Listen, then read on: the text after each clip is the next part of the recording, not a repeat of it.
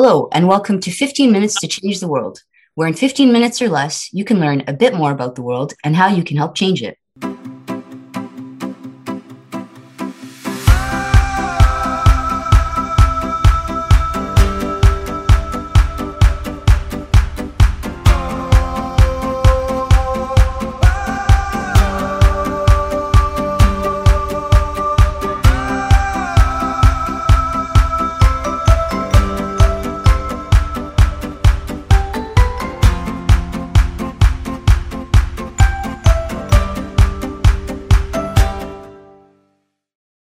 My name is Lama Al Safi, and I'm the host of this podcast. This month, we'll be bringing you four special episodes to celebrate International Women's Day as part of our March for Women podcast series. Throughout the month of March, we'll be talking to four incredible women working in different sectors and with different areas of expertise to learn more about women's leadership here in Canada and around the world. As always, you'll hear about how you can get involved by learning from, advocating for, and supporting women to lead. Today, we're talking about how women are leading in healthcare, the complexities of the global health system in a post COVID 19 world, and health equity. Our guest today is Dr. Samira Hussain, the newly appointed adjunct professor at the University of Ottawa's School of Epidemiology and Public Health. Welcome, Dr. Hussain. We're so happy to have you on the podcast. Thanks so much for taking the time to speak with us today. Thank you for having me. Thank you. Um, Dr. Hussain, I wonder, please, if you can tell us a bit about your background and the work you're currently doing. So, my specialization is in public health, focused in global health policy, and how that plays out in health systems across the world. It's anchored in health policy and systems research, uh, which is an area I've worked in in numerous countries. Uh, I've done ground level work in um, Afghanistan, in um, Kabul province, I've done work with marginalized communities in the in the southern areas of the Philippines and uh, indigenous groups in Bangladesh, as well as uh, working in multi multi country collaboration um, with other uh, uh, Asian and South American countries where we collaborate on um, issues that community understandings of health and the barriers to good health and well-being for marginalized communities specifically, but also the dominant groups in those countries. I've done work um, funded by UNICEF and the Rockefeller Foundation. Um, and uh, what I'm really proud to say is that some of my work has also contributed to the development of the Sustainable Development Goals, which I think many of your listeners will be familiar with. Absolutely. Um, yeah. So I'm an adjunct professor, as you said. Um, my passion is bringing the evidence that I worked on building from, from my research work and bringing that to the policy table. And that's part of the work I'm doing right now. I'm doing some COVID response with the Government of Canada. And uh, it's uh, an honor and a privilege to be doing that kind of work, bringing evidence to the table for policy consideration. Dr. Hussain, I understand your work is rooted in the principles of health equity. Can you please explain what health equity means to our audience and why it's such an important part of the healthcare conversation? Yes, health equity is simply put, it's making sure everyone everywhere has a fair opportunity to reach their fullest potential for physical and mental health, regardless of where they live. Many causes of health inequities relate to social issues. Um, there are differences in health that are unnecessary and unavoidable, and more importantly, unfair and unjust. Uh, they relate to social and environmental factors such as income and social status, race, gender, someone's occupation. And it's important for two reasons. First, because the research says we need to solve the problem of inequity in society in order for people to enjoy the highest attainable standard of health in their communities. And secondly, because it's very important uh, in terms of the connectedness we have as human beings with each other, whether we're at local level or at global level, as we're seeing playing out in the pandemic um, at the moment. We're all tied to each other, and the worst health outcomes will um, will hit us back. So it's in everybody's interest to make an effort uh, concertedly to uh, ensure that health equity is achieved in their community. How has COVID 19 transformed healthcare systems and leadership in Canada? And I wonder, Dr. Hussain, if you can tell us what trends you are seeing and do you think these will continue post pandemic? Oh, that's a very good question. Certainly, there have been some, if not changes, uh, some things we're noticing more. Um, early findings from a study done at the University of Toronto suggest that women who are healthcare workers uh, have an increased uh, risk of stress and burnout and depression during COVID 19. Interestingly, in Canada, we've had formidable leadership from chief medical officers of health and uh, public health officials. Um, and that's something I think uh, we as Canadians notice. Uh, others across the world have noticed the, the, the, leadership among women. And I think it is uh, certainly in the workforce, there will be hopefully changes to support women um, and sort of the setbacks we experience uh, to delivering on the mandates that we hold as healthcare workers, public, as public health officials, and so forth. When when women are involved in leadership and, and the decision making process in, in public health, what kind of difference does that make for society?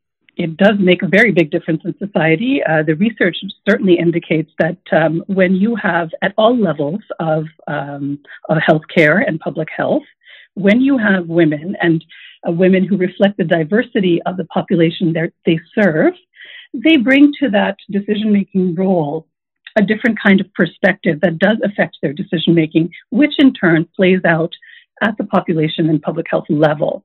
Um, we know that, that women make up about 70% of the global healthcare wo- workforce. And we also know that in many parts of the world, women aren't consulted or involved in decision making or properly represented in leadership positions.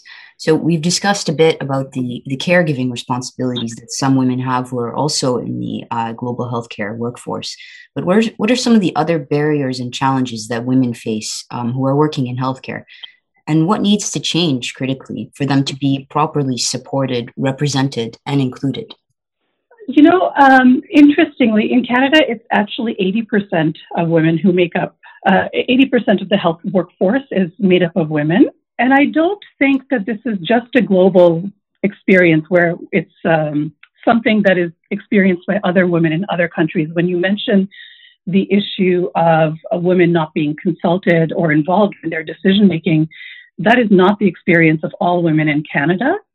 Many women and girls experience in Canada structural issues that prevent their ability to make decisions or access appropriate healthcare services. And there are many examples that come to mind um, for myself as a woman of color, but um, and an immigrant, um, but also, uh, but I would say foremost for me, uh, the example of Indigenous and First Nations and uh, Métis background women whose experiences of health systems across Canada we have seen in the news. It's so unfortunate. It's been riddled with racism and a number of other structural issues that prevent them from having any kind of agency or very little agency for their own uh, health decision making. There are still adolescent girls who, are, who don't have agency in making decisions about their sexual and reproductive health. So I wouldn't say it's a it's an issue of the other. It's an issue that we have as well.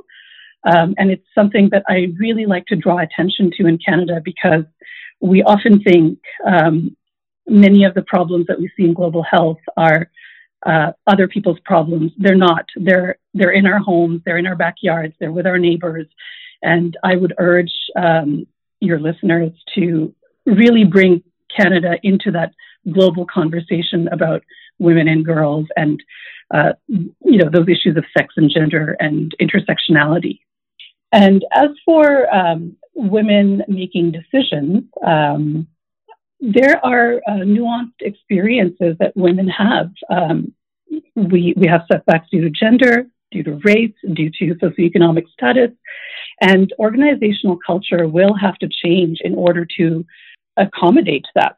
Um, and, and ways that they can do that are not just directing women to um, websites, evidence suggests that financial support, care for basic physical needs for women, giving them manageable workloads, and access to leisure activities all create a positive impact on how they're able to perform in their healthcare and public health uh, leadership roles.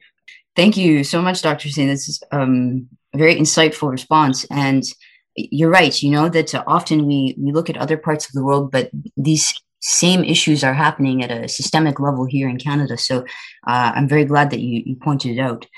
Um, Dr. Hussain, what does the future of healthcare look like in a post COVID 19 world? Um, do you see women's roles changing? And if so, how?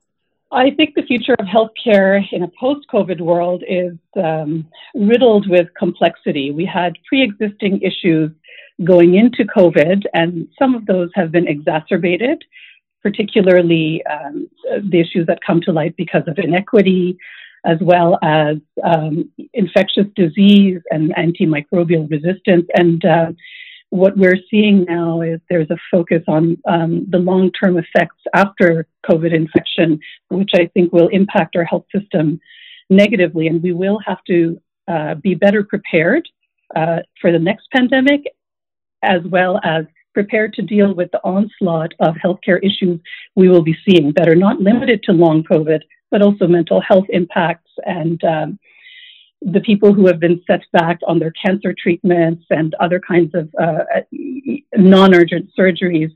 In terms of women's roles changing, I boy, I hope so. I hope there is a greater understanding how important women are to the workforce uh, at large, but specifically in healthcare roles where all of us are in a in a situation where we're working long hours.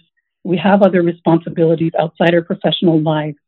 So I do see a shift in societal understanding for uh, some of the experiences that women have uh, balancing work and home life. Um, and some of the insecurities that they face due to job losses and furloughing of, of their um, of their uh, livelihoods. Finally, I would say that women's uh, roles will be changing in terms of leadership. We've seen many studies on women's leadership during COVID, and the uh, a recent study that, that uh, analyzed the speeches that women leaders were making in comparison to male leaders, males were using a lot more languaging around war and, you know, we're waging a war against COVID. We're not in peacetime.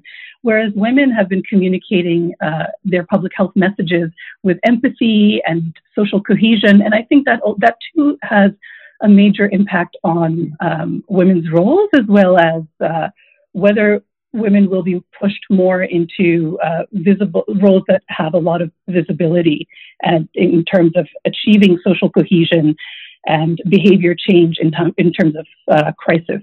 You know, this is this is an interesting point that you bring up. I wonder, do you have any idea about the impact that this type of rhetoric, uh, just in terms of this this language that uh, men are using, men leaders uh, such as fighting and war versus uh, a more inclusive language, does that have an impact on the public trust and perception related to uh, COVID 19 response and, and things like this? I would certainly see, uh, think so. Uh, I haven't seen any any um, any uh, concrete research around this, but certainly um, in Ottawa Public Health, uh, which I follow on Twitter and on Facebook, I adore that communications team, and I think Dr. Vera Etches uh, is is uh, a remarkable leader in her messaging and uh, acknowledgement that we're, you know, in the same storm, but we're not all on the same boat in this. We all have different experiences, and and that um, empathy is really important. Uh, it does it does have an impact on the psyche, on the collective well-being of a community, uh, to know that that um, our leaders are there for us. Dr. Hussain, what can our listeners do to help support and advocate for health equity, both at home and around the world? Thank you for that question. I'm very passionate about this issue, so I will just leave you with this. That health inequ- inequities, they reflect power and privilege imbalances along historical, geographic, and gender lines. So, that said, I would say that I would hope your listeners will support and advocate social justice, first by modeling that in their own behavior, but also to um, indicate their allyship with others who are doing so. Really, at the root of health equity is social justice. So do what you can, be a good role model for your coworkers and for your families, and and show your solidarity with others who are doing the same. Uh, Dr. Hussain, thank you so much for joining us today. It's been a um, sincere pleasure to speak with you, and thank you for all of your efforts to help improve health equity within Canada's healthcare system. Thank you so much for having me. Thank you. And thank you to all of our listeners for tuning in today. Please stay tuned for the rest of our March for Women series as we listen, learn from, and amplify the voices of women leaders in Canada and around the world, such as Dr. Hussain. As always, you can stay up to date on the latest episode of 15 Minutes to Change the World on Spotify, iTunes, and by visiting care.ca slash podcast.